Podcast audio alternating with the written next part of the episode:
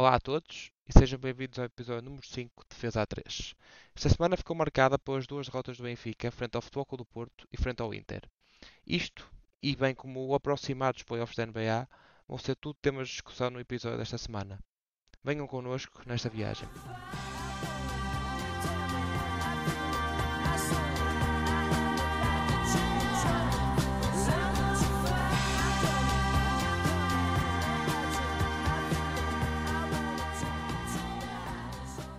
Olá a todos, sejam bem-vindos ao episódio desta semana de Defesa A3.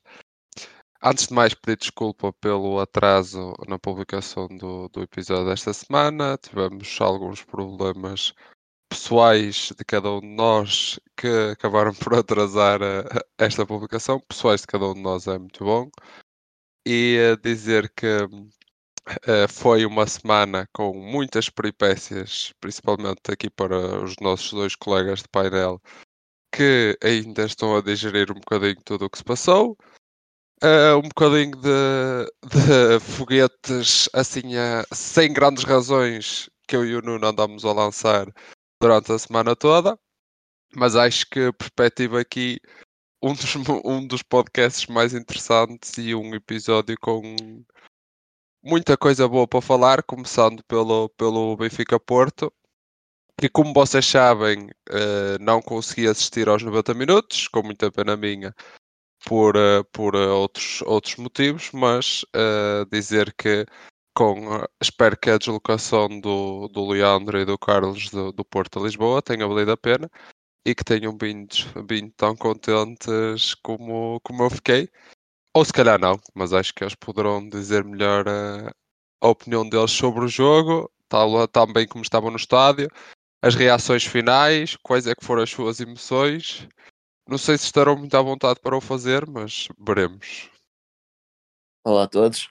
Eu acho que foi um jogo, não é, mais do mesmo. Eu ia dizer atípico, mas não é atípico, porque para nós é normal criarmos muitas expectativas e depois acabarmos sempre a ser comidos pelo Porto. Já tínhamos falado disso no podcast anterior. O Porto parece que se rebela nestes jogos contra o Benfica. Foi claramente superior, uma lição bem estudada do Sérgio Conceição. Agora, que vocês lançam muitos foguetes, lançam. Eu esta semana, até sonhei que vocês tinham sido campeões nacionais já esta semana pela festa que vocês fizeram ao longo da semana. E muito mais depois de terem ganho o jogo contra o Benfica na Champions, agora na terça-feira também. Vocês estão fortíssimos, principalmente no apoio às equipas que jogam contra o Benfica. Em relação ao jogo, foi um Benfica que até entrou bem nos primeiros 10 minutos, conseguimos fazer o golo, conseguimos circular a bola. A partir do momento em que o Porto sobe as linhas, em que começa a fazer uma pressão demasiado alta, que era aquilo que o Benfica costuma fazer ao longo da época, acabámos por perder e bem o jogo. Mas para mim, e eu sei que se calhar lancei demasiadas festa de campeonato antes deste jogo, porque efetivamente se nós ganhássemos este jogo, tudo indicava que sim, poderíamos ser campeões.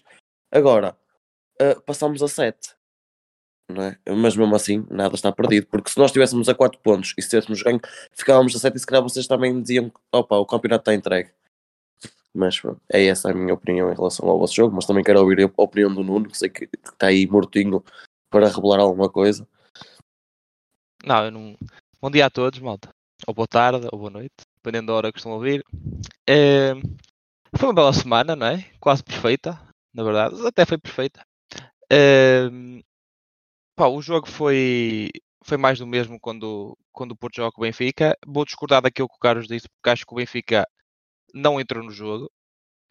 Acho que nunca teve a superioridade no jogo. Aliás, acho que quando marcou um bocado o gol contra a corrente do jogo, porque o Porto entrou melhor.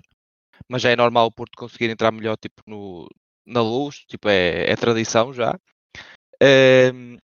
O Benfica marcou o gol um bocado contra a corrente do jogo, mas a reação do Porto foi muito boa. E o Benfica, eu lembro oportunidades de gol que o Benfica teve, não me lembro mais nenhuma para além do gol. Talvez uma do Gonçalo Ramos no fim, que é um cruzamento que ele não chega à bola. Acho que é a única que eu me lembro que eles podiam ter marcado outro gol. O Porto foi claramente superior. O Sérgio, mais uma vez, e já ganhou assim N jogos a ir à luz desta forma, sobrecarregou imenso o lado do Grimaldo, que é a vossa iniciativa ofensiva. Se vocês reparavam, os médios do Porto caíam sempre para o lado do Grimaldo e ele era completamente subcarregado. E o Gilberto é o Gilberto. E eu acho que o Porto... Atenção, eu digo isto, mas acho que o campeonato está entregue, não é? Não vamos pôr as coisas do avesso. Eu continuo a achar que o Benfica vai ser campeão, a menos que haja aqui uma hecatombe completamente gigante, mas acho que eles não podem perder mais pontos, claro, o Porto também pode perder mais pontos e acho que vai perder, mas acho que deu para mostrar o quão superior o Porto é, principalmente a jogar com equipas que gostam de jogar a bola. O Porto sempre foi assim do Sérgio Conceição. Eu acho que o Porto se dá muito melhor com equipas que jogam de igual para igual do que equipas que tentam automaticamente desde o início defender o resultado e estacionam o autocarro lá atrás, como um Passos Ferreira, como um Vizela, nem tanto, como um Santa Clara, é muito mais difícil. E relativamente ao Inter, tu falaste, estou a dar aqui um parênteses,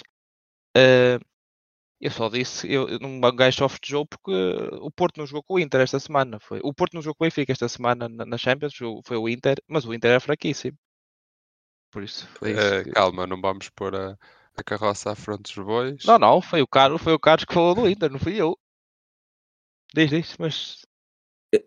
Eu falei por causa da semana, de ser uma semana negra para o Benfica. Claro. Estamos há 9 meses sem saber o que é perder. Mas também tinha muita experiência antes, também por isso é fácil voltar aos carris. Mas de história vivem os museus, já vos disse isso muitas vezes. Eu sei.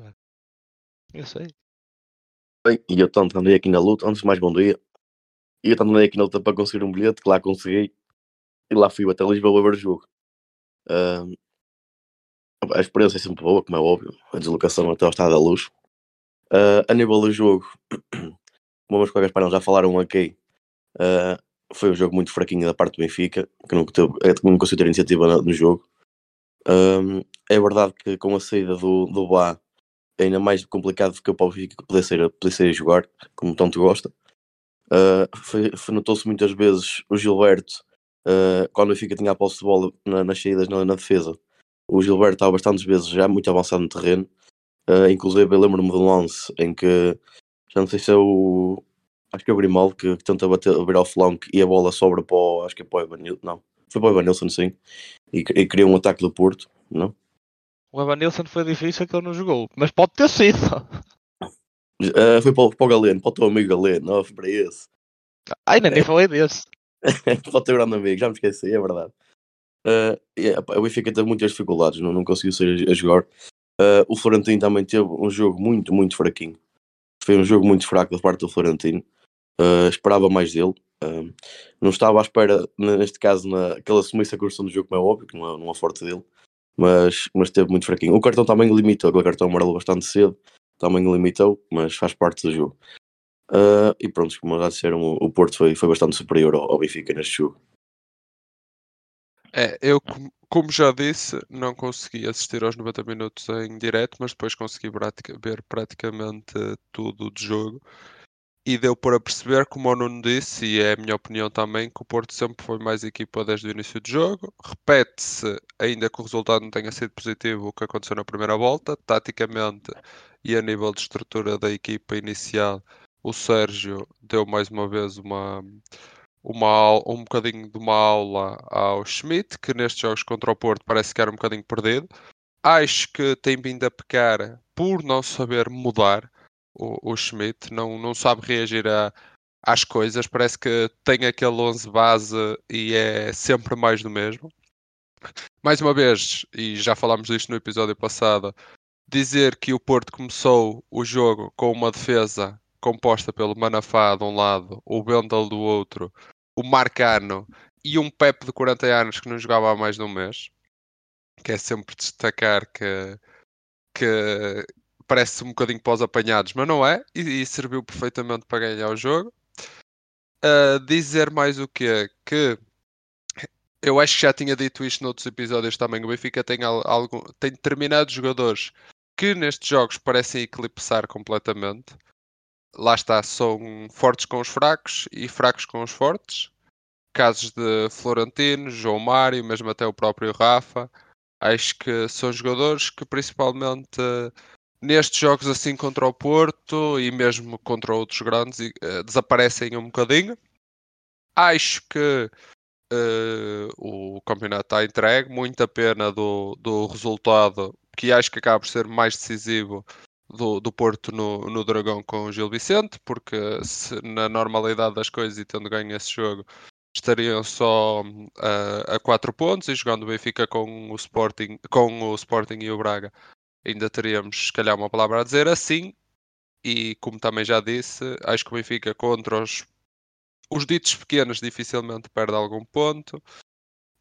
Se é uma equipa bastante superior e que nesses jogos aproveita, ao contrário do Porto, que se calhar faz estas exibições contra o Benfica e depois nos jogos a seguir contra as equipas ditas pequenas já tem mais dificuldades de se impor, de mostrar superioridade, o que acaba por também, na minha ótica, não se perceber bem, mas é assim e tem vindo a ser assim nos últimos anos também, a superioridade que tem e a forma competitiva com que os jogadores jogam contra o Benfica, que muitas vezes não se espelha nos outros jogos.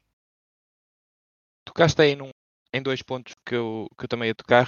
Primeiro falaste da defesa miserável que o Porto apresentou e eu vou-te só dizer que chegou bem. Chegou mesmo bem, porque aliás, ele chegou e até tiveram bem. Foi dos melhores jogos que eu vi do Vendel no Porto, só para mostrar o nível que está o Gilberto. E mesmo o Bah, porque eu não vi, para além do lance do golo que foi para o lado do Vendel, e eu não vi o Vendel muito nas covas como eu costumo ver defensivamente. E depois também a mesma coisa para o Zaidu quando entrou para o lugar dele. E o Manafá também gostei. Não sei o que é que tu achas, mas o Manafá acho que fez um bom jogo, principalmente para quem está a regressar de lesão. Outro ponto que tu tocaste, que eu achei pertinente, que bate um bocado numa tecla que eu já tenho dito, acho que já fiz este comentário convosco, que o Schmidt é mau a trocar nestes jogos e parece que se foca só no 11 que tem. Mas isso volta a tocar naquele ponto que eu já digo há muito tempo, que eu acho que o Benfica tem um 11 melhor que o Porto, mas não tem uma profundidade do plantel como o Porto tem. Porque eu acho que o Benfica no banco, agora que o Gonçalo Guedes voltou de lesão, que os jogadores do banco do Benfica é que têm que podem entrar diretamente para o 11 na boa? Tem o Neres, o Gonçalo Guedes e mais quem? Não me lembro assim do banco. Os centrais? Para mexer no jogo? Não dá eu para acho, no jogo que, acho que os nórdicos vieram como duas grandes promessas. Eu não sei tá bem, quanto tempo mais. Quanto mais é que eles. Já foi bastante dos jogos de Lord também. Não falaste de Gilberto, pois não? Falei. Quem fala de bem não fala de Gilberto também, não é? Não, mas não estás a perceber. Mas estás a comparar, eu estou a comparar banco com banco. O Vendel é titular, que não é pior. Prontos. Não é bem titular, foi titular neste jogo, não é? Sim, o que eu quero dizer titular, não é? O que eu quero dizer é que quando tu vais ao banco do Porto, isto não é necessariamente uma coisa boa, mas notas menos diferença do banco do Porto para o 11 titular do que notas do banco do Benfica para o 11 titular. Eu acho que o Benfica é fraco. Eu acho que mais do que nós pensarmos isso, o Schmidt pensa isso. Que prefere os que estão lá dentro cansados do que os que estão no banco frescos. E foi mais uma vez deu para perceber isso contra o Porto e durante a semana deu para perceber isso contra o Inter, que ele não confia em muita gente que está lá sentada, ou se confia tipo minutos finais e assim. E vamos ver se isto pode ter alguma influência no final, porque efetivamente ele andou quase sempre à volta dos mesmos 12, 13 jogadores. Os 11 deles andam sempre ali muito à volta do mesmo. Eu posso estar enganado, mas eu já vi, por exemplo, o Porto, nos anos todos do Sérgio, quer seja campeão, quem não seja, tudo. Já vi o Porto fazer 11, ele muda bastantes vezes a equipa durante a época. E não é mudar a equipa um ou dois, às vezes até muda 3 ou 4 no 11 só para descansar outros. Eu lembro que, e às vezes corre mal, mas ele costuma fazer isso. O Sérgio Conceição este ano mudou muitas vezes a equipa porque se viu obrigado, porque foi atolado de lesões. Agora, o Benfica, se não tem lesões, se começa o campeonato, chegamos a jogar bem, chegamos à paragem para o Mundial a jogar bem, voltamos do Mundial a jogar bem e vamos trocar a nossa equipa porquê?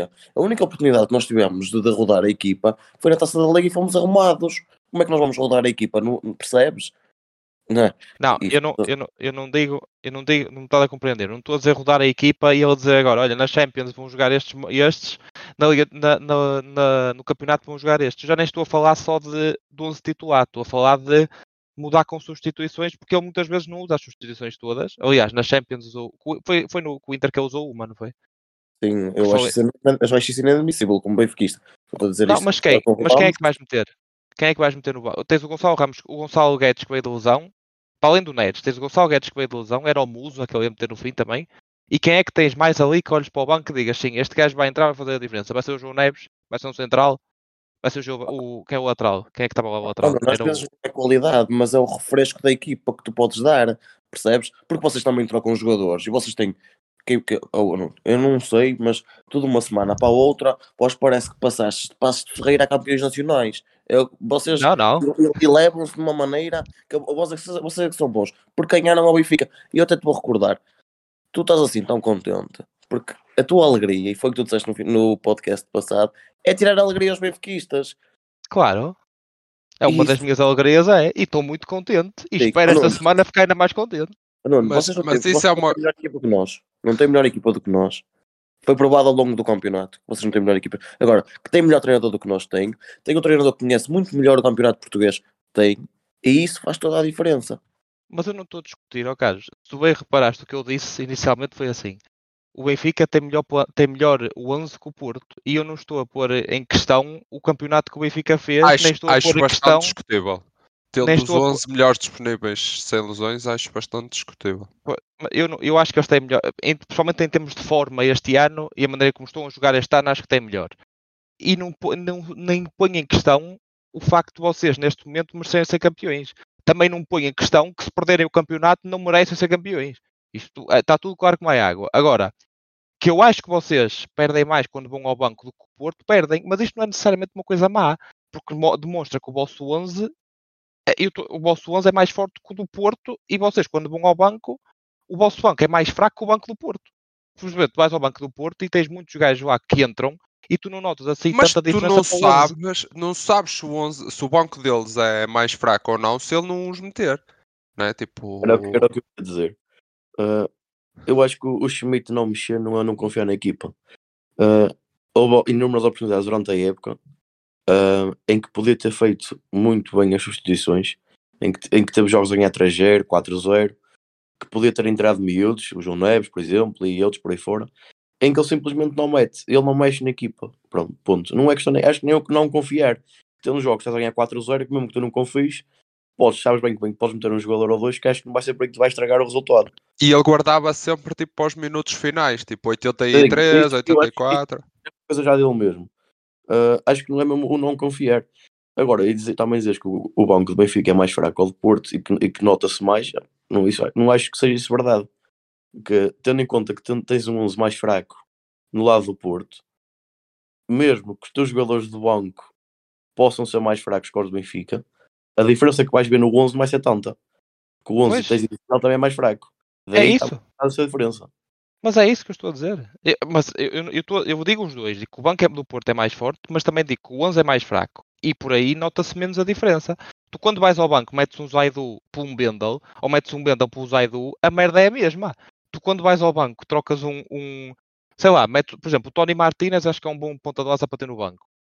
Não é um ponta de lança que seja dependente de uma equipa, mas é um bom ponta de lança que ter no banco. Acho que qualquer um gostava de ter no banco. Acho que, por exemplo, acho o melhor que o Musa. Acho melhor que o Mudo. Sim, é mais ou menos dentro do mesmo género e mais ou menos ao mesmo nível. No entanto, deixem-me só tocar aqui num ponto que o Carlos disse que nós esta semana passámos de ser um Passos de Ferreira, com todo respeito pelo Passos, para sermos campeões nacionais, que continua e pelo menos durante o próximo mês continuará a ser verdade sermos campeões nacionais, e ao contrário dizer que esta semana foi muito boa no aspecto em que muita gente que já tinha os pés no céu conseguiu pôr os pés bem assentes na terra e perceber que o vosso super Benfica europeu que praticava um futebol incrível, afinal, para vocês já não é assim tão super e já tem determinadas debilidades e porque o Black Odimos, para muitos, não tem nível para o Benfica, e porque um Florentino para cá, para o nosso campeonato, serve, mas se calhar nestes jogos assim mais decisivos já não tem o nível que uma equipa como o Benfica precisa, e porque também um Enzo, e ter um Enzo numa equipa na fase de grupos que joga contra o PSG, desculpem, contra PSG e Juventus, e faz grandes exibições, e ter um Chiquinho agora que joga contra o Porto e ainda que tenha sido dos melhores do Benfica, ter um Chiquinho contra o Porto e contra o Inter não é a mesma coisa.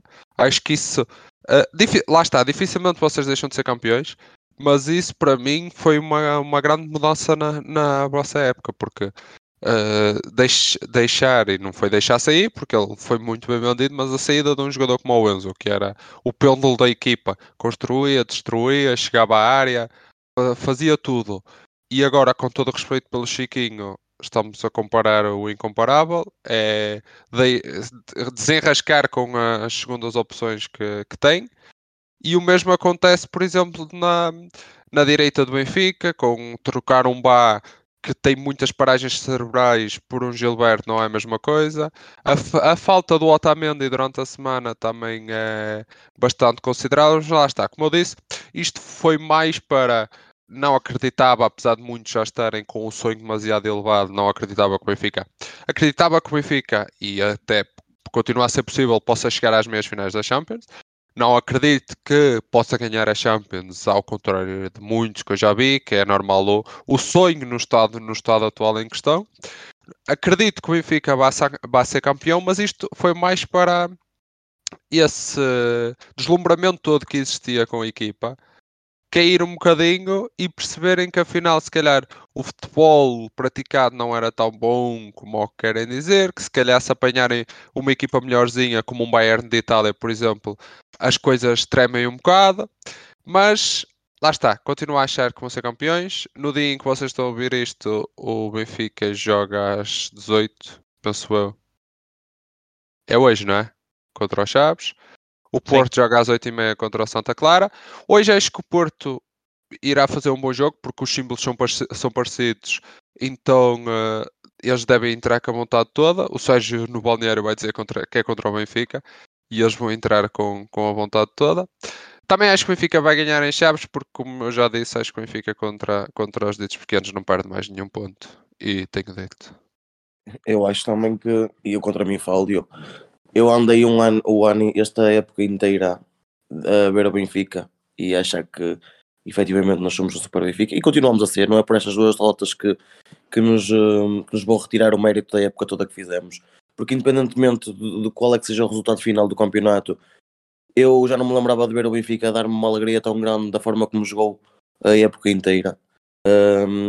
Sim, isso para mim também pode ser visto como uma alegria, porque para mim nós já jogámos muito, já jogámos mal e fomos campeões, e este ano até podemos não o ser, mas eu não acredito também, mas jogámos muito futebol ao longo da época, e não vão ser dois jogos que vão nos retirar esse mérito, como vocês tentam fazer, vocês e a comunicação social, que passámos de bestiais a bestas muito rápido nós.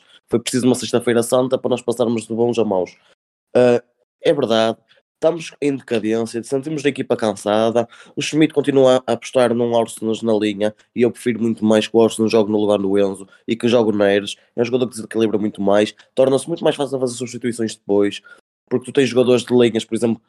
Como é que é possível? É assim, o Benfica, estamos desde janeiro até agora, já passaram 4 meses, nós já jogamos muito bem alguns jogos, já jogamos pior outros, já ganhamos com uma grande vantagem, como já ganhamos só por 1-0, E como é que é possível ter dois reforços que vêm em janeiro e os dois juntos na primeira liga não fazem 20 minutos de jogo? Não fazem. E isso para mim é preocupante, porque ou não confias, ou não sabes mexer, ou então tens outro problema, que é: estes são bons, nós estamos a ganhar, vamos ficar assim. Eu não quero que eles corram muito, não quero é que não sofram golos. Agora, em relação ao Odysseas, Diogo, discordo dessas opiniões. Eu acho que não é da tua, é das opiniões que as pessoas, que tu dizes que as pessoas dão. Eu acho que o Odysseas é um bom guarda-redes, é um guarda-redes que cumpre, não é um Diogo Costa não, mas também não nos deixa ficar assim tão mal. Claro que ali no gol do Taremi, se calhar podia ter feito melhor, podia, mas também benfiquista que diz que o Odysseas que não presta e que não serve para o Benfica tem memória muito curta e não viu o Odysseas ao longo da época em que fez grandes exibições, grandes defesas na Champions, principalmente contra o Paris Saint-Germain, contra os Juventus, que nos salvou, e se calhar hoje estamos na Champions muito à custa também dele. Em relação ao Gilberto, nota-se perfeitamente porque é que o Gilberto não foi aposta do Roger Schmidt ao longo da época. É um jogador que parece, na minha opinião, que já entra cansado. Ele é muito esforçado, mas eu acho que há ali qualquer coisa ali muscular que não o deixa evoluir muito mais. Dar só aqui uma nota, antes de passar a minha palavra também, do António Silva, que para mim, do jogo que eu vi, e pronto, se calhar a televisão não tem tanto essa noção, mas eu acho que o António Silva será o nosso capitão daqui a 2-3 anos no máximo, se não sair. Porque ele tem um sentido de liderança, um sentido de amor à camisola, e isso para mim vale muito mais do que qualquer superestrela que possa vir e ocupar aquele lugar. Sim, e também, e percebo isso que diz o António Silva, até porque quando sofrem vai rapidamente buscar a bola à baliza. Sim, era isso que eu ia dizer. Alguém lhe ensinou isso, eu não sei quem foi. Ensinaram que sempre que o Benfica sofre gols ele tem que ir buscar a bola à baliza a correr. Mas pronto, mas até concordo com o que estás a dizer. Acho que ele vai sair antes de ser capitão. Mas estavas a falar dos reforços que não jogam, e concordo, porque se não jogam não são reforços.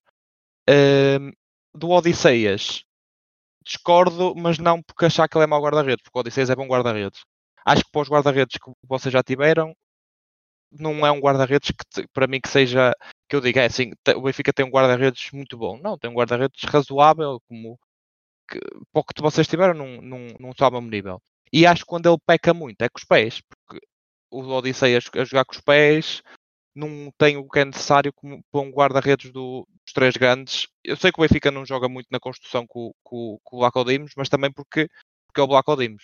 Sim, mas eu vi um vídeo de 2-3 minutos do Diogo Costa a jogar no Clássico, a jogar com os pés. Sim, e claro. É impressionante. Sim, mas não precisa ser o Diogo Costa. O Marchesino era pior que o Diogo Costa com os pés, e eu lembro perfeitamente que naquele ano que o Porto foi à Luz ganhar com o gol do Zé Luís, e foi do género deste ano, no início da época, quando foi com o Laje, e o Porto foi lá ganhar 2-0, e grande parte do plano de jogo do Porto era claramente, eu lembro até de ter analisado isto na televisão, que era, as saídas de bola do Porto para o Marchesino eram todas colocadas para o Zé Luís ganhar de cabeça ao Grimaldo, todas do lado de Grimaldo, e quem estava a disputar as bolas de cabeça com ele era o Zé Luís, com o Grimaldo.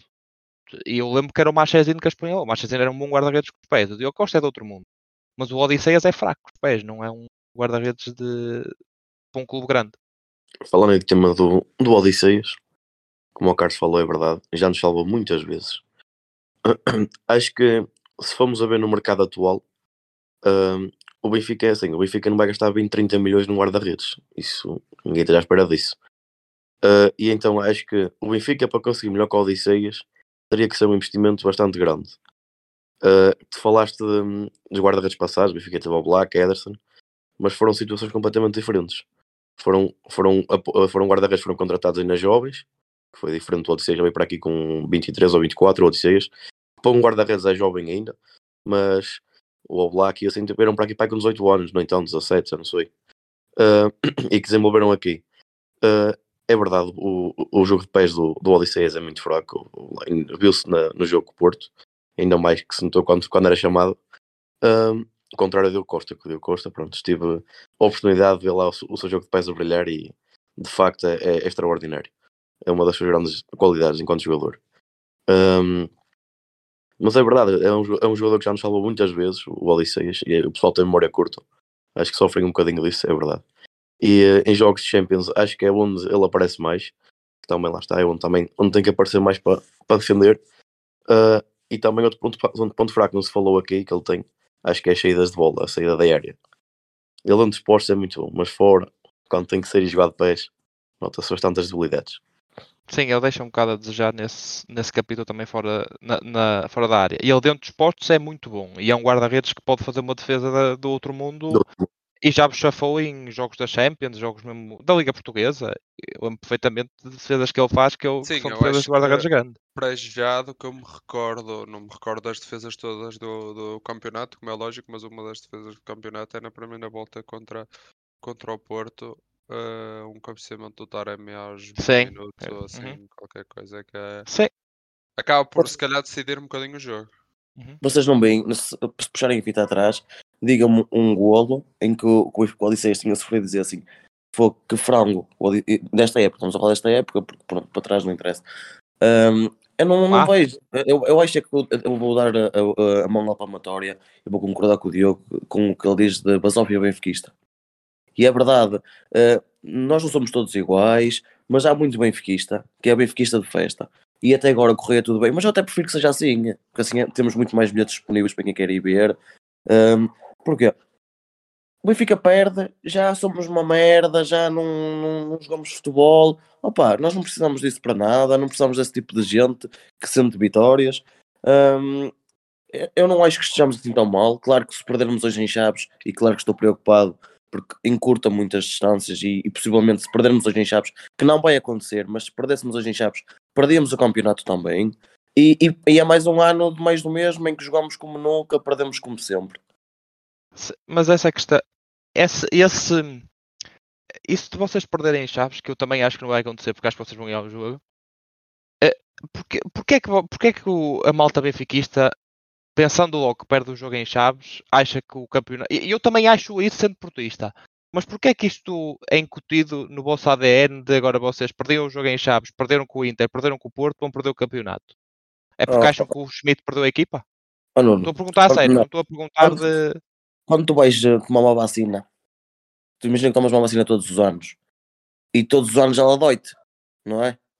Então porquê é que tu ao final dos 5 ou 6 anos achas que ela te vai deixar de doer?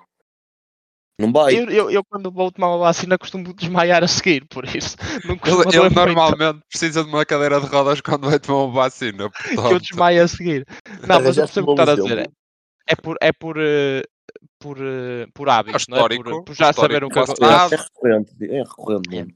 Não, eu percebo o que ele estava a dizer, do que eu já tinha falado da basópia benfiquista, mas isso, não sendo o meu clube, continua-me a estranhar muito estas reações quando estas coisas acontecem. Porquê? Porque para grande parte dos benfiquistas e para muita gente na televisão, na internet, Benfica, como eu já disse, passa do 80 ao 8 num instante. Num jogo passa tudo 80 a 8.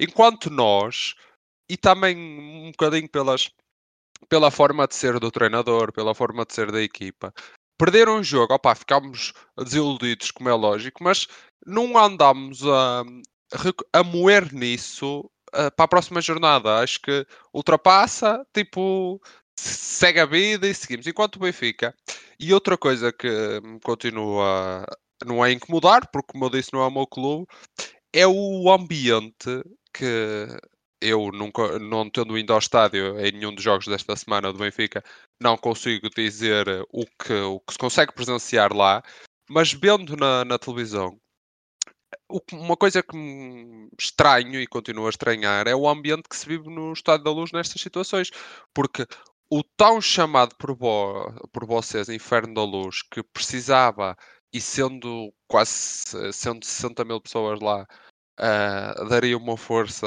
à equipa nestes jogos, parece que fica completamente adormecido e que as pessoas vão realmente ver o jogo. Simplesmente é o que acontece, sentam-se bem o jogo. Alguns até, pelo que eu consegui perceber, estão de 7 pontos à frente, assobiaram a equipa tanto na sexta-feira como na terça. E pensar em campeonato perdido com 7 pontos à frente, o que é que diremos nós que estamos 7 pontos atrás? Sim, mas isto... tocaste aí também num ponto certo, que é... o Benfica não passou de bestial a besta, nem o Porto passou de besta a bestial numa semana. Isso é ponto assente. Agora... o que é importante realçar é como é que o Schmidt e como é que a equipa do Benfica está animicamente, como o gajo não sabe. Eu não sei se eles foram completamente aniquilados com o Porto, porque foi com o Porto. Eu até achei que tinha sido, mas depois veio-os a jogar com o Inter e fazendo um bocado a ponto para o jogo da Champions.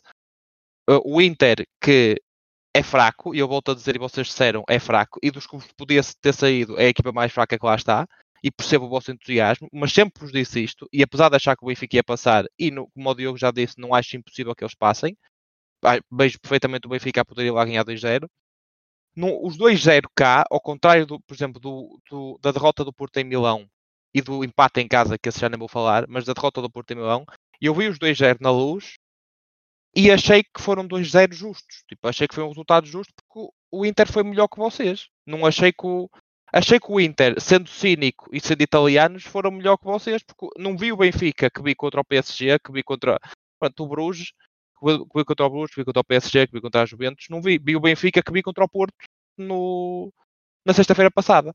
Um Benfica que, com o meio-campo, tal como no Porto foi assim, porque ter um meio-campo, bater outra vez no ceguinho, ter um meio-campo de Chiquinho e Florentino a jogar com o Vizela, a jogar com Santa Clara, a jogar até com Guimarães, é diferente do que ter um meio-campo de Florentino e Chiquinho a jogar, até mesmo com o Porto, que quando tens três, que foi como o Porto jogou um bocado, que jogava com o Uribe, com o Gruitch, com o Otávio, ou do que quando tens no Inter, que jogou com o Barella, não foi o Sanaglu, quem é que jogou lá dele, do Barella? Brozovic. Foi o Brozovic. É diferente. E Mkhitaryan, tipo, é diferente. Eles jogam com 5 médios. Que bate naquela tecla que tu dizes que o Benfica não se dá bem com defesas a 3. E não sabe. Eu já sabia, eu achava que nós íamos ganhar. Mas eu já achava que nós íamos ter muitas dificuldades durante este jogo. Primeiro porquê? Porque o Inzaghi, se for que é um tipo, não é nada extraordinário, mas é o trabalho dele, não é? Ele de certeza que analisou o jogo contra o Porto. Sabe perfeitamente como é que tem que pressionar o Benfica para o Benfica não sair a jogar. E é amigo do Sérgio. Pronto, mas olha. Amigos, não é? E vocês ficaram nos oitavos. Jogou com uma defesa, um meio-campo muito povoado. Não deu. Imagina, Nuno, tu dizes que foi um jogo muito idêntico ao do Porto. Eu concordo em certa parte, mas acho que o Benfica criou mais oportunidades. Acho que houve, por exemplo, o penalti é. Mas não sei que se fosse ao contrário se ele marcava. E aí já vou de contra aquilo que o Diogo dizia na época, na semana passada, que esqueçam as equipas portuguesas, não têm equipas. O Diogo disse isso, e é verdade. Eu tenho quase certeza que só se verifica. Aliás, eu ainda fiquei na dúvida se ele ia marcar aquele penalti sobre o Gonçalo Ramos ou não. Claro que para os esportistas nunca vai ser penalti. E o do Inter é claramente penalti. Não viste o que eu disse? Eu estava a dizer, e para mim o do Gonçalo Ramos não é, mas acho que a mão do João Mário, se fosse ao contrário, tenho 90% de certeza que ele não marcava. Eu acho que é penalti, mas é duvidoso. Acho que ele ao contrário não marcava aquilo.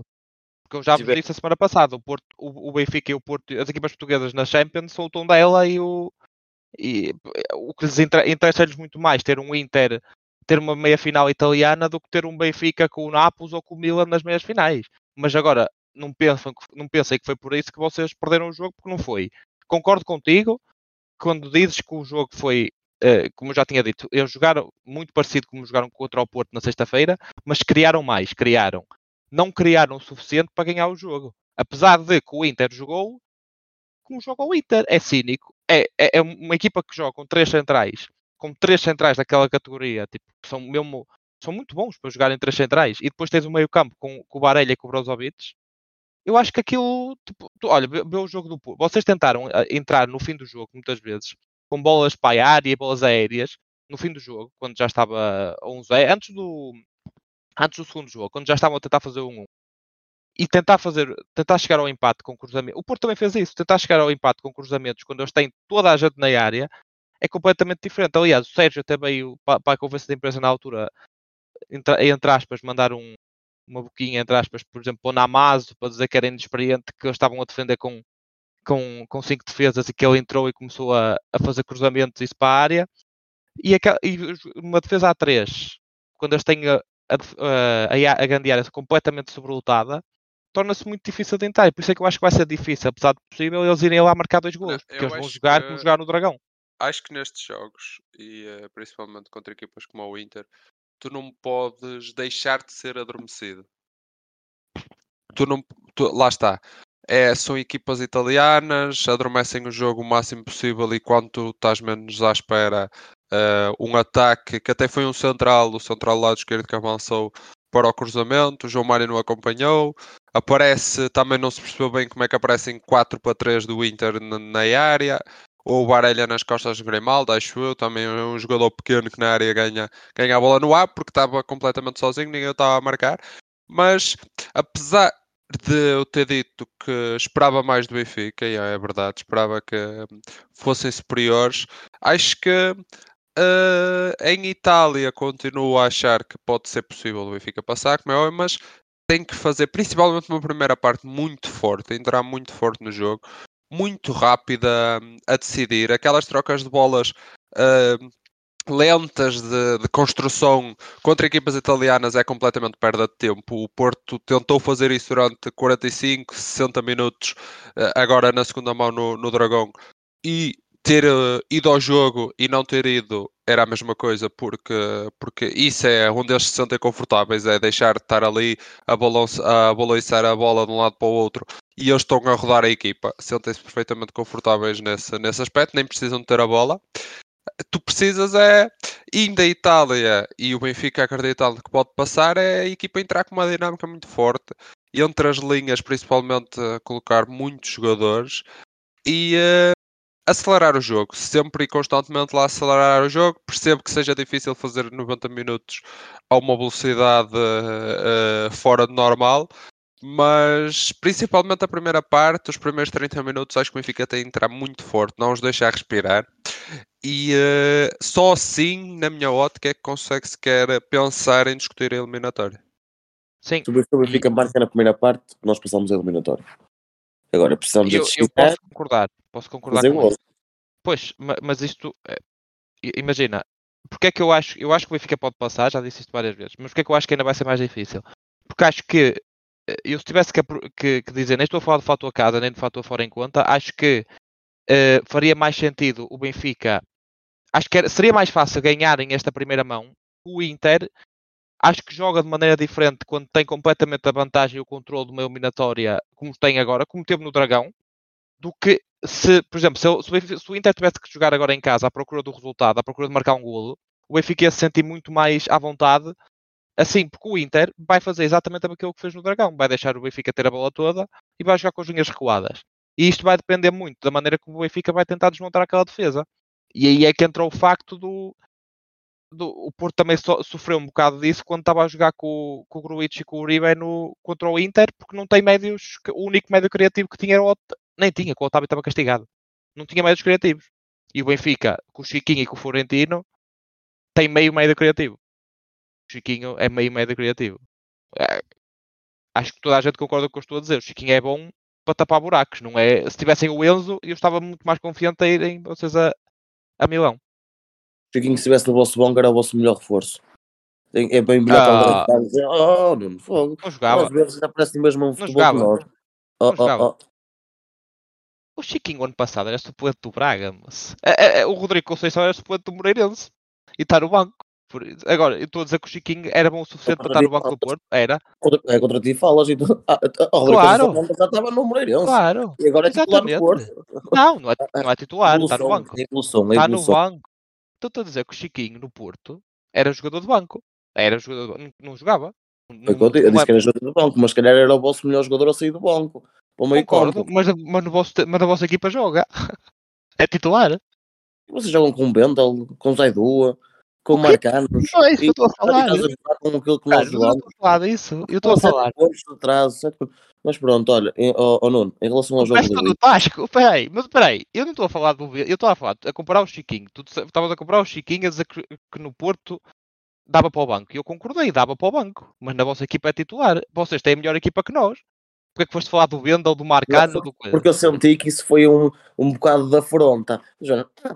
Ele não é bom, ele até pode ser do banco do Porto, mas na vossa equipa é titular. E não é afronta nenhuma. Tu achas que ele é bom?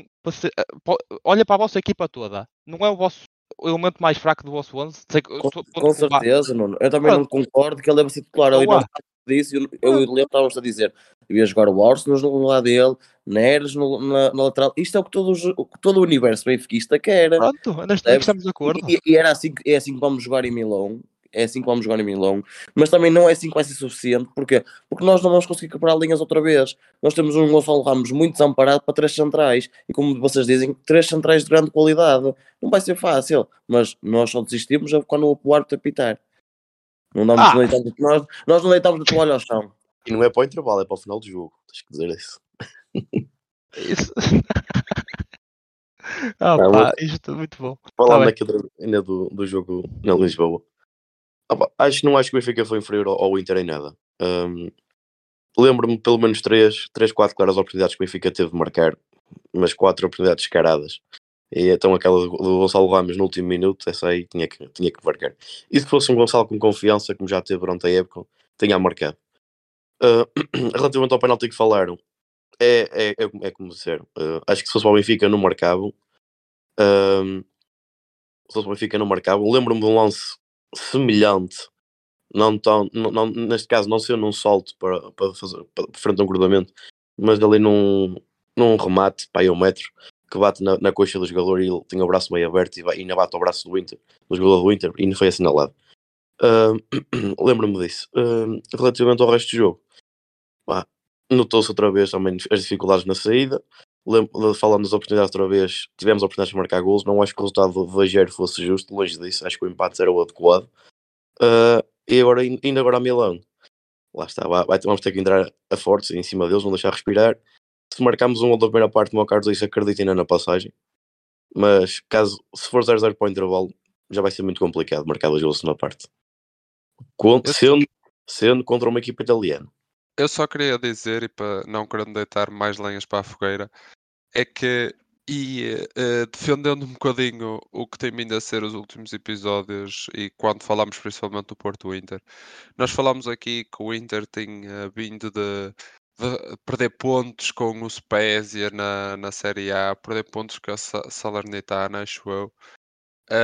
Tem vindo a ser um Inter no campeonato abaixo do esperado, bastante abaixo do esperado, a perder pontos com equipas fracas, que até foi aqui usado um bocadinho por vocês para criticar a não passagem do Porto e as dificuldades do Porto com o Inter. Mas acho que neste jogo acabaram por provar um bocadinho do próprio veneno nesse aspecto, do que é jogar contra uma equipa italiana e do que eles, principalmente de uma equipa como o Inter, que acho que são mesmo cínicos e é uma equipa que até pode perder 3 jogos na Liga Italiana contra equipas abaixo do meio da tabela. Mas quando chegam a estes jogos na Champions, fazem aquele jogo que acaba por ser um bocadinho nojento e que ninguém gosta, mas que acaba por ser eficaz. Foi eficaz contra o Porto, para já na primeira mão está a ser eficaz contra o Benfica, e temos o exemplo do outro jogo de quartos de final, que o Nápoles teve inúmeras oportunidades para marcar, e o Milan, jogando um bocadinho na expectativa, acabou por, num contra-ataque rápido, levar a eliminatória em vantagem para a segunda mão. E veremos. Eu já vos disse a vocês que acredito bem que a meia-final pode ser ainda um Benfica-Nápoles, não está fora de questão, até porque acho que um AC Milan-Inter na meia-final ia provavelmente ser um jogo bastante aborrecido de se ver, mas interessante no aspecto em que são as duas equipas de Milão. Isto já ter numa fase não avançada a prova já não acontece há bastante tempo. Não há casa fora, né? Exato, não há casa fora. Apesar de nome diferente, o estádio é o mesmo, portanto, não sei. Lá está, acredito que o Benfica possa ainda ter uma palavra a dizer, mas concordo quando dizem que os 45 minutos iniciais são decisivos.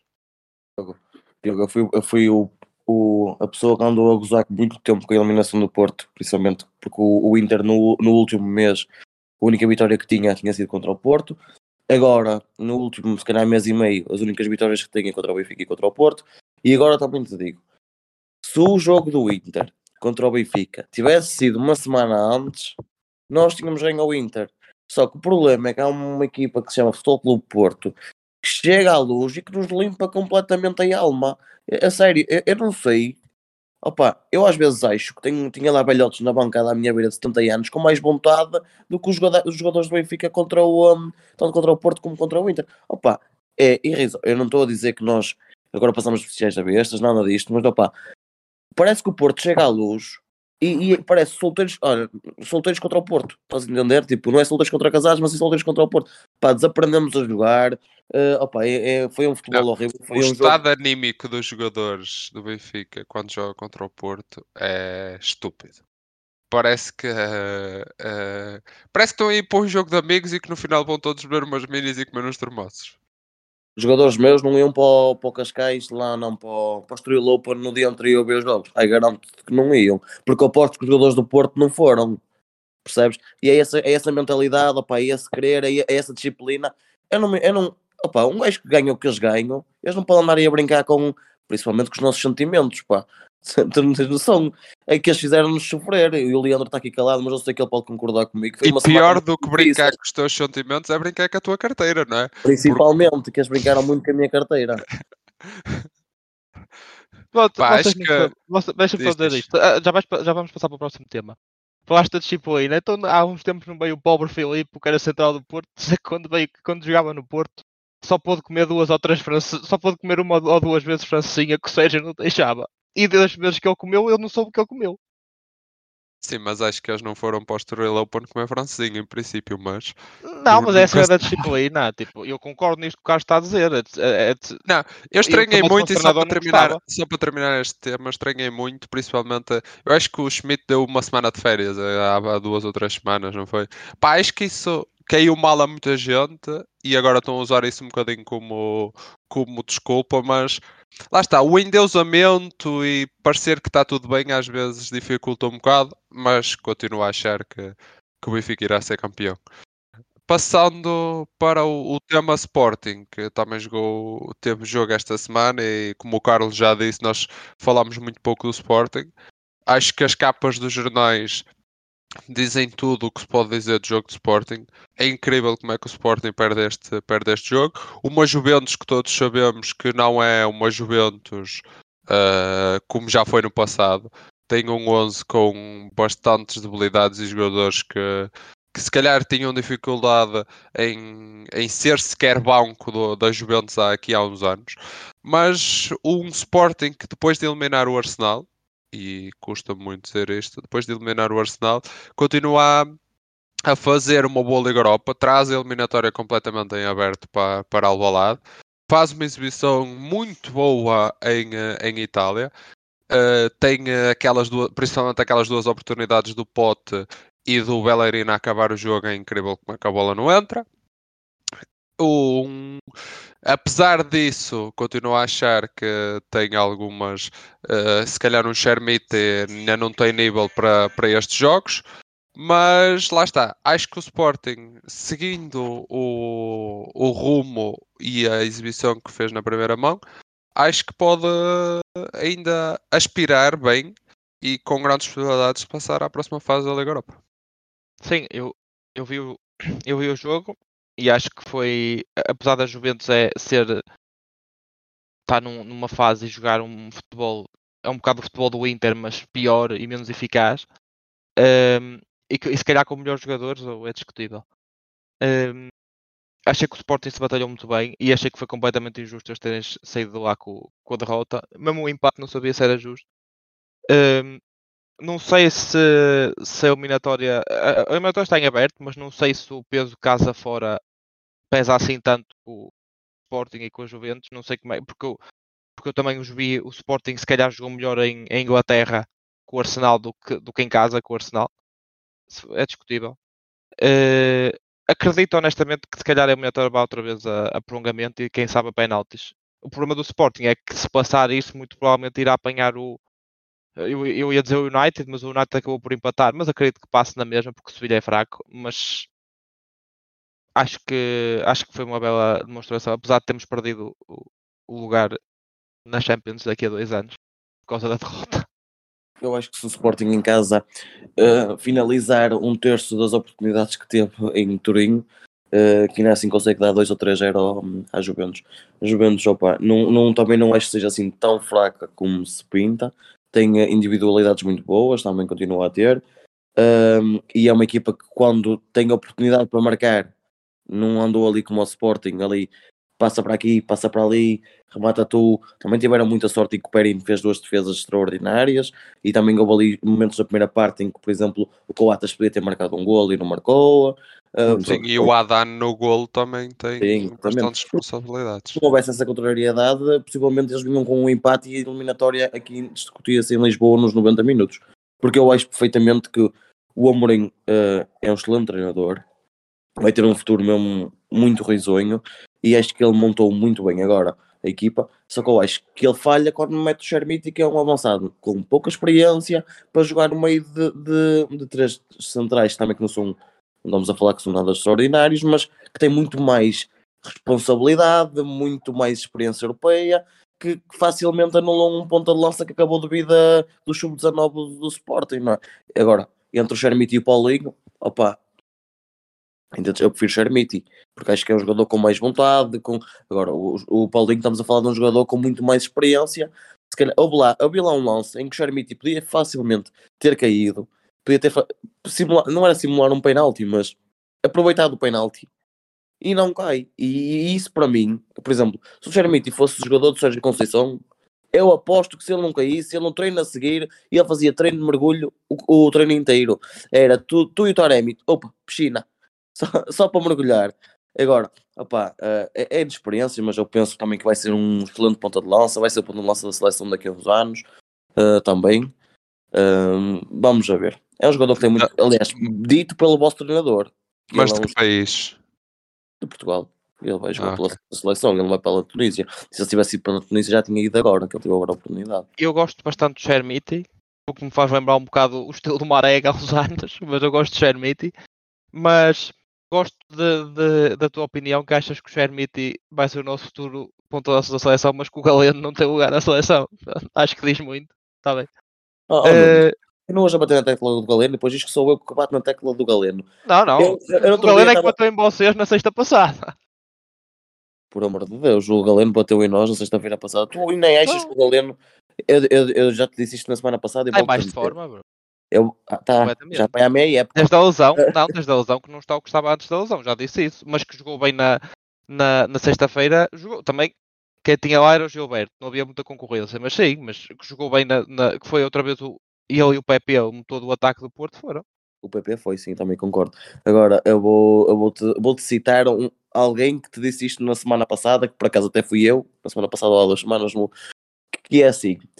Se tu achas que o Galeno tem qualidade para jogar na Seleção Nacional, e que eu acho que como o Galeno existem milhares, se o Galeno um dia chegar à Seleção Nacional, nós temos que estar muito mal. Para ele ter capacidade para ser, não digo titular, mas quer dizer, Nuno. Tu levas um João Mário que está a fazer um campeonato extraordinário que não calça na seleção. Tu levas um Otávio que às vezes ele encosta-o no banco. E tu queres levar um Galeno? Nuno, eu acho que partiu o futebol a ser quadrado. Falaste do João Mário, ele não joga na seleção, mas também não jogou na sexta-feira passada, pois não? Ou jogou? Jogou, opa, mas isto deve ser a basófia portuguesa também, que tens um jogo mau, já é mau a época inteira. Não, nós já dizemos aqui, até acho que foi o Nuno que referiu isso, que o João Mário está a ter uma época a Sérgio Oliveira. Sim, e vocês claramente não concordaram com isso, porque acho que ele, com a quantidade de golos que tem marcado, muitos de penalti, também sabemos que é verdade, mas aparece muito na área...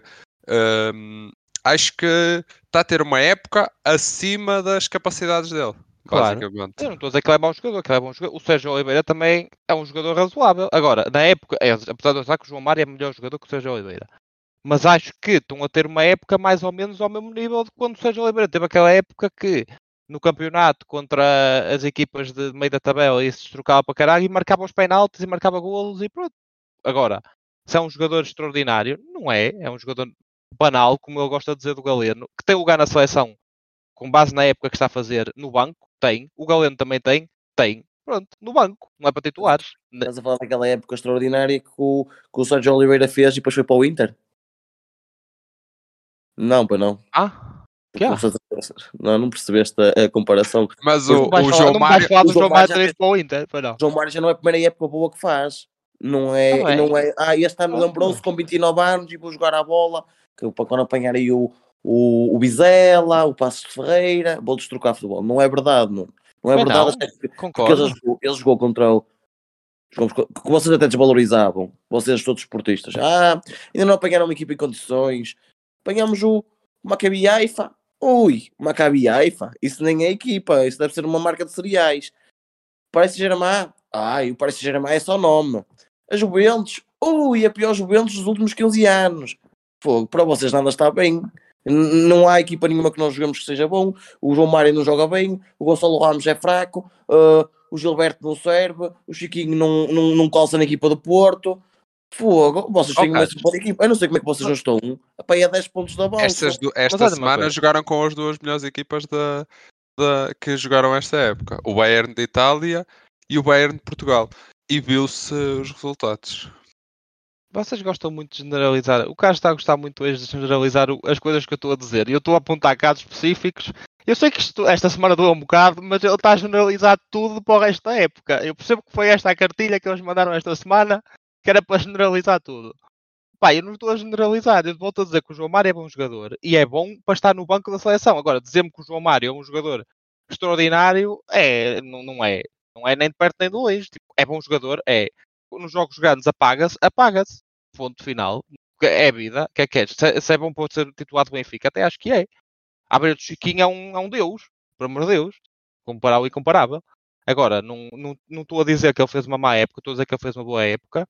Estou a dizer que se apagou em Milão e que se apagou com o Porto. Apagou. É só isto que eu estou a dizer. Não estou a generalizar o resto da época que ele está a fazer. Não estou a generalizar os outros anos. Não ou apagaram, não é? Apagou-se ou apagaram. Aí já vem também do conhecimento tático. Um bom treinador, ou não? E eu às vezes penso, tu não precisas ser excelente para perceber onde é que... Por exemplo, o Benfica ao início era difícil, era imprevisível, não é? Porque, embora eu tenha dito que o Benfica joga sempre da mesma forma. Eu disse-vos isso no podcast anterior e que não era assim tão difícil perceber como é que o Benfica jogava. O Sérgio Conceição, para mim, atualmente, é o melhor treinador português. Embora eu não goste dele, mas tem que se dar muito mérito, que ele faz muito com pouco. Era de admirar o João Mário ter liberdade criativa para poder jogar contra o Porto. Era de admirar se isso acontecesse. Das duas, uma. Ou o Sérgio Conceição estava muito mal, ou então a equipa não estava a corresponder àquilo que ele pedia. Não é? Acho isso praticamente impossível. É normal que ele se apague, é normal que contra o Inter, que se joga da mesma forma como o Porto jogou contra o Benfica, que o João Mário não bate a bola, que não bate a oportunidade, tem a lição. Claro. Não é? Não deixa que ele caia na linha. Pronto, mas não se esqueçam que o nosso foco de agora era o Sporting Juventus e esperemos que o Sporting passe na segunda volta, que faça como o Benfica fez, que ganhe a Juventus em casa também. Que é a mesma equipa, não se esqueçam que é a mesma equipa que jogou contra o Benfica na Luz e em Turim, e o Benfica não perdeu nenhum dos dois jogos. Pronto, eu espero que eles sejam eliminados. O Sporting, não torço pelo Sporting nem pelo Benfica na Europa, quero que eles vão fazer com o caralho. Pronto, agora o que foi? Agora vais ter que editar e por aí tipo pi. Não vou nada. Agora passando agora, acho que já chega de falar do Sporting, já tivemos aqui 3 ou 4 minutos deles e destoámos. Era para falar de Sporting e pouco falámos de Sporting, é o costume. Pois. Falando agora um pouco da NBA, que entretanto esta semana é a semana que começam os playoffs, começam hoje, no dia que estamos a gravar isto. Hoje foram os resultados do play, os dois jogos do play-in que faltavam. Foram hoje, os OKC perderam com os Timberwolves, e os Timberwolves garantiram o último lugar nos playoffs do Oeste, e os Bulls perderam com os Heat. Por isso, vamos ter uns Bucks com os Heat e vamos ter uns Nuggets com os OKC, com os Timberwolves, desculpem. Os Lakers conseguiram garantir o 7º lugar e vão jogar com os Grizzlies. Eu queria fazer aqui uma breve análise de todas as séries que vão acontecer, tipo, com o Zé, não é? Porque o resto não fala da NBA. Começando até pelos teus Sixers, Nets Sixers, sendo que... O que é que tu achas? Achas que quantos jogos, quem ganha, o que é que tu vês que possa dar para o torto? Ora bem, hoje também é o primeiro jogo, também às 6 horas, também. Acredito que é uma série que vai, acho que vai a 5 jogos. Acho que o Philadelphia vão ganhar 4-1 em princípio. É o meu prognóstico para essa série. Somos claramente superiores aos Brooklyn neste momento, não é? Que se fosse a super equipa que tinha no início do ano, na teoria, ia poder ser muito mais complicado, mas neste momento somos claramente superiores. Acho que é uma série que não vai ser muito complicada para a Philadelphia e acho que vai passar com alguma tranquilidade. Sim, eu também acho que 4-1, se calhar perdem para um jogo em Brooklyn, não mesmo em casa, que os Sixers de vez em quando em casa lembram-se. Até vejo, por exemplo, isto é ir 1-1 para Brooklyn e depois irem lá ganhar os dois jogos. Mas acho que isso discordo um bocado, porque acho que eu tinha mais medo desta equipa dos Brooklyn do que a equipa que estava aí antes, porque pelo menos esta equipa que está lá quer jogar junto e tem ali alguma coisa a mostrar, enquanto que o Durant e o Irving... Eu também falei super equipa no papel. Pois, porque aquilo não tinha muita vontade de lá estar. Mas acho que o Embiid vai depender muito daquilo que o Embiid consegue fazer. Por isso, mas acredito que em 5 jogos isso deve estar resolvido. Zé, agora, Hawks, Celtics, 7º seed contra, teoricamente, era o 8º. Honestamente, acho que vai ser uma vassourada, acho que é 4-0. Achas que vai ser 4-0? Acho. Pronto, eu também acho que esta não há muito a dizer. Acho que os Hawks estão lá, são a equipa mais mediana que está nos playoffs. Sim, sim. Acredito mesmo. Olha, Nuno, já uma pergunta. As equipas que o Diogo tem a camisola ainda estão presentes nos playoffs? Então, ele tem camisola dos Bucks, dos Lakers e de mais quem? Dos Nets, não é? Dos Nets, yeah. Tem os 3. Nets, Sixers, Bucks, Heat e Lakers, Grizzlies. Bem, eu acho que também para não analisarem os prognósticos todos, o Nuno pode só falar um bocadinho dos Lakers. Este gajo estava a despachar.